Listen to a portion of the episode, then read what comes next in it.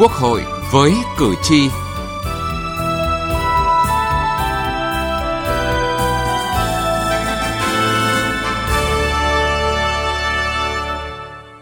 Thưa quý vị và các bạn, ở những nơi mới bắt đầu có thông tin quy hoạch hoặc có các dự án lớn chuẩn bị triển khai, ngay lập tức hiện tượng đầu cơ, nâng khống giá đất tạo sốt ảo để trục lợi thường tăng đến mức khó kiểm soát. Giá đất bất hợp lý trong nhiều trường hợp là nguyên nhân gây nên những bất ổn về kinh tế, an ninh trật tự ở địa phương, gây nghẽn cho công tác đền bù giải phóng mặt bằng. Chính vì thế, quy định mới về bỏ khung giá đất và bảng giá đất được xây dựng định kỳ hàng năm thay vì 5 năm một lần như hiện nay trong dự thảo luật đất đai sửa đổi đang nhận được nhiều ý kiến. Chương trình Quốc hội với cử tri hôm nay, chúng tôi đề cập nội dung này.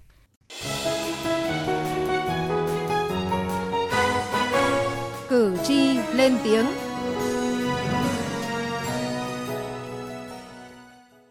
Thưa quý vị, tại nhiều dự án, giá mỗi mét vuông căn hộ đã lên đến hàng tỷ đồng, giá đất tăng dù thanh khoản chậm.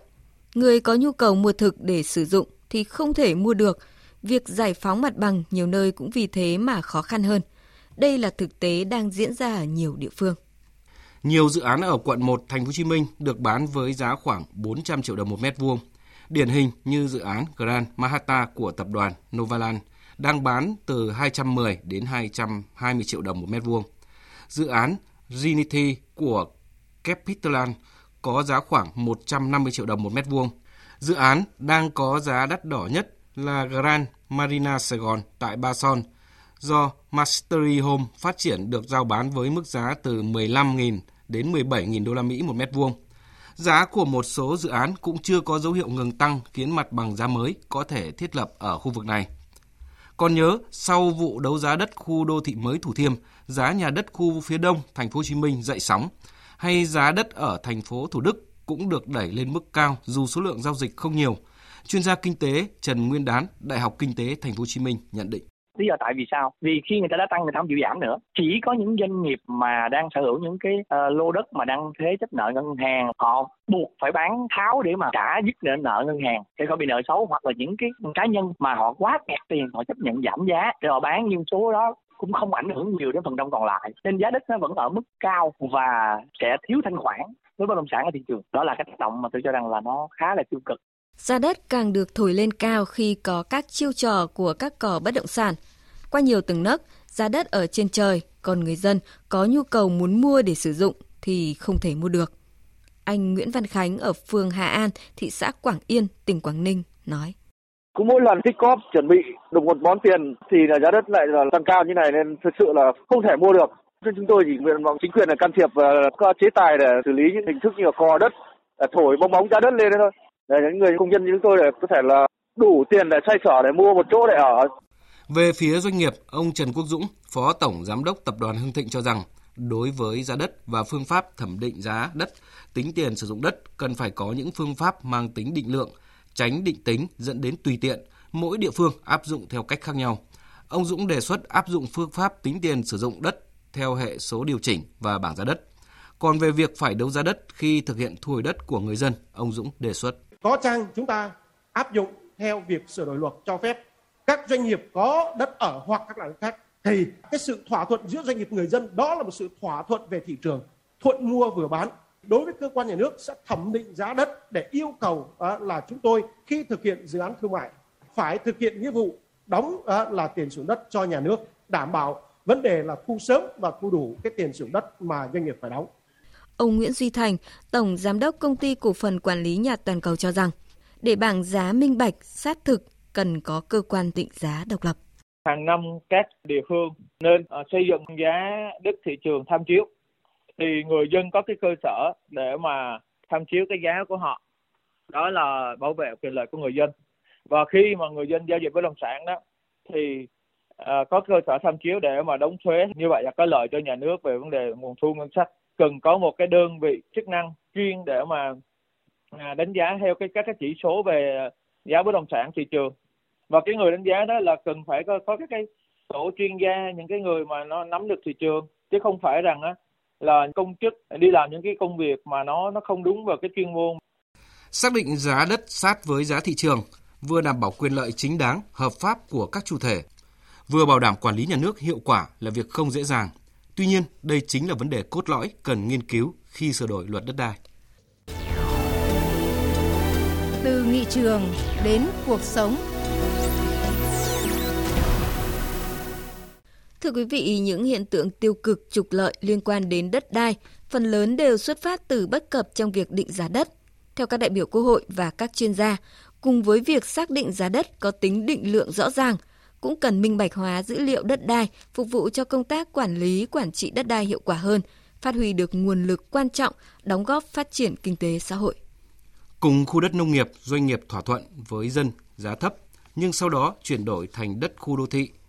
phân lô bán nền với giá cao gấp 23 lần, thậm chí 50 lần. Khoản tranh lệch đó không vào tay người dân, không thuộc về nhà nước mà thuộc về một nhóm lợi ích cụ thể.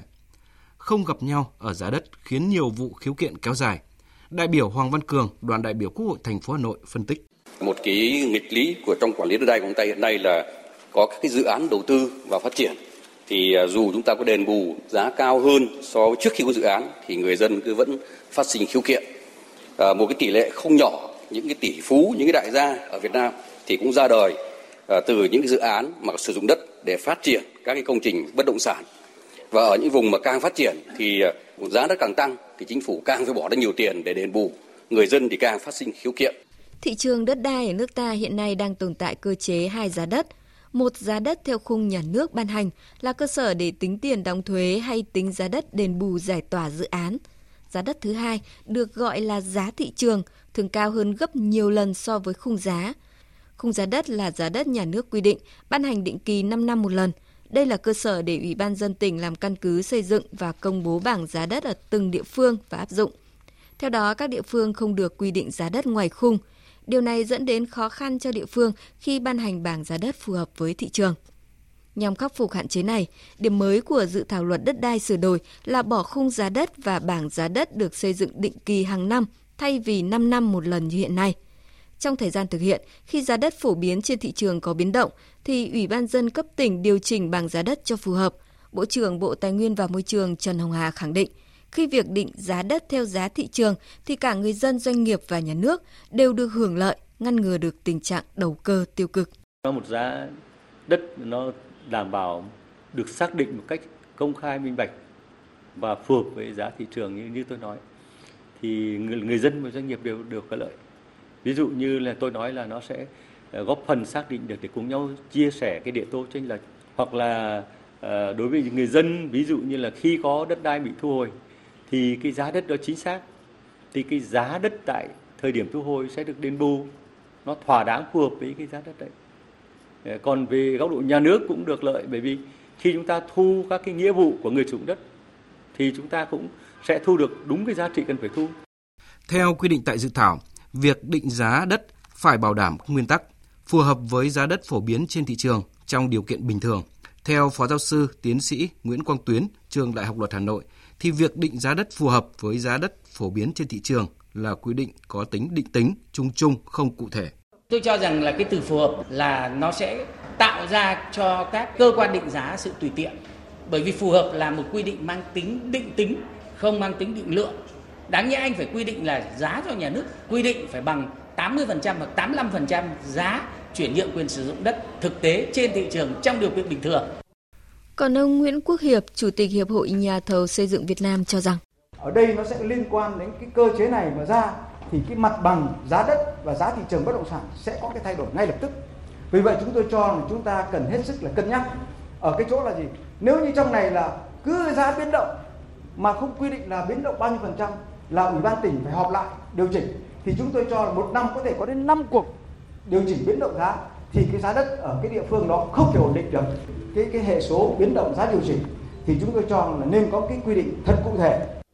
Để đảm bảo giá đất được tính sát với giá thị trường, minh bạch, bên cạnh việc xác định giá đất cụ thể cần dựa trên cơ sở điều tra, thu thập thông tin về thửa đất, giá đất thị trường và thông tin về giá đất trong cơ sở dữ liệu đất đai. Việc xây dựng hệ thống cơ sở dữ liệu giá đất đầy đủ, đáng tin cậy, cập nhật theo thời gian thực đặc biệt cần thiết. Đây là ý kiến của ông Đinh Trọng Thịnh, chuyên gia kinh tế.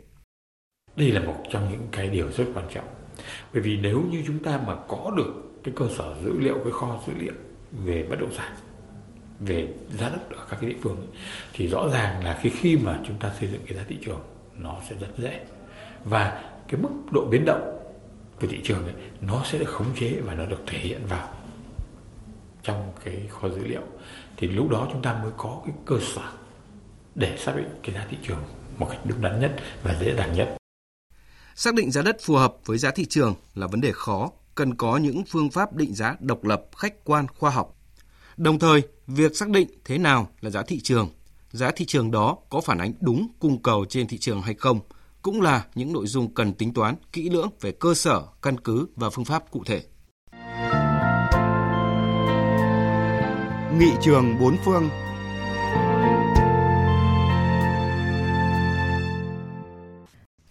Thưa quý vị, thưa các bạn, quản trị, quản lý chặt chẽ, sử dụng hợp lý hiệu quả đất đai là một nhiệm vụ trọng tâm góp phần hiện thực hóa các mục tiêu phát triển bền vững. Tiết mục Nghị trường bốn phương hôm nay, chúng tôi giới thiệu với quý vị và các bạn kinh nghiệm quản trị, quản lý sử dụng đất đai của Thụy Điển. Tại Thụy Điển, luật đăng ký bất động sản nhằm mục đích bảo vệ và ngăn chặn sự xâm phạm những dữ liệu nhân thân cá nhân liên quan đến bất động sản, đất đai đã được đăng ký. Luật quy định rõ những thông tin đất đai được đăng ký có thể được tìm và tham khảo trực tiếp nhưng không thể thay đổi nội dung đã đăng ký cũng như những thông tin nào không thể cung cấp hoặc cung cấp hạn chế theo yêu cầu như việc thế chấp đất đai, bất động sản, tình trạng hôn nhân của người sở hữu sử dụng đất. Cơ quan đo đạc đất đai quốc gia sẽ chịu trách nhiệm ra các quyết định liên quan đến việc cung cấp thông tin bất động sản, đảm bảo những dữ liệu nhân thân chỉ có thể được sử dụng cho những mục đích phù hợp với quy định pháp luật. Để các dữ liệu, thông tin đất đai được trao đổi thống nhất giữa các cơ quan địa chính ở trung ương và địa phương. Cơ quan đo đạc đất đai quốc gia đã triển khai xây dựng, ứng dụng nhiều kỹ thuật thông tin mới trong hoạt động đăng ký. Việc xây dựng và ứng dụng một hệ thống phần mềm dữ liệu như vậy trong hoạt động thông tin địa chính tuy tốn rất nhiều chi phí nhưng nó có thể được sử dụng lâu dài và dễ dàng cải tiến, nâng cấp trong quá trình sử dụng, phù hợp với sự thay đổi nhanh chóng của khoa học kỹ thuật. Ngày nay, không chỉ Thụy Điển mà còn nhiều cơ quan, tổ chức địa chính tại các nước khác thụ hưởng được nhiều lợi ích từ việc sử dụng hệ thống phần mềm này. Thưa quý vị, đến đây thời lượng dành cho chương trình Quốc hội với cử tri đã hết. Chương trình hôm nay do biên tập viên Vân Hồng biên soạn. Cảm ơn quý vị và các bạn đã quan tâm theo dõi. Theo Điều 16 Hiến pháp năm 2013 của nhà nước ta quy định, mọi người đều bình đẳng trước pháp luật, không ai bị phân biệt đối xử trong đời sống chính trị, dân sự, kinh tế, văn hóa, xã hội. Vì vậy, nếu bạn hoặc người thân thích của bạn là người nhiễm HIV, có khó khăn về tài chính, là người thuộc hộ cận nghèo hoặc là người đang hưởng trợ cấp xã hội hàng tháng theo quy định của pháp luật hoặc thuộc diện được trợ giúp pháp lý khác theo quy định tại Điều 7 Luật trợ giúp pháp lý năm 2017, người thuộc hộ nghèo, người có công với cách mạng, người dân tộc thiểu số cư trú ở vùng có điều kiện kinh tế xã hội đặc biệt khó khăn. Khi gặp vướng mắc về pháp luật thì hãy đến Trung tâm trợ giúp pháp lý nhà nước tỉnh, thành phố nơi bạn cư trú để được trợ giúp pháp lý. Khi đến Trung tâm trợ giúp pháp lý nhà nước, bạn sẽ được được trợ giúp pháp lý mà không phải trả tiền, lợi ích vật chất hoặc lợi ích khác. Được yêu cầu giữ bí mật về nội dung vụ việc.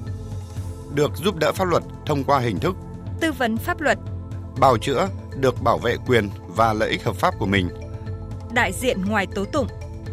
Danh sách tổ chức thực hiện trợ giúp pháp lý và người thực hiện trợ giúp pháp lý được đăng tải trên cổng thông tin điện tử Bộ Tư pháp theo địa chỉ moj.gov.vn, trang thông tin điện tử trợ giúp pháp lý Việt Nam theo địa chỉ tgpl.moj.gov.vn và trang thông tin điện tử của Sở Tư pháp các tỉnh, thành phố trực thuộc Trung ương. Hoặc gọi về Cục Trợ giúp pháp lý Bộ Tư pháp theo số điện thoại 024 6273 9641 để được hướng dẫn cụ thể. Khi gặp vướng mắc về pháp luật, bạn hãy lên tiếng để được bảo vệ quyền và lợi ích hợp pháp của mình.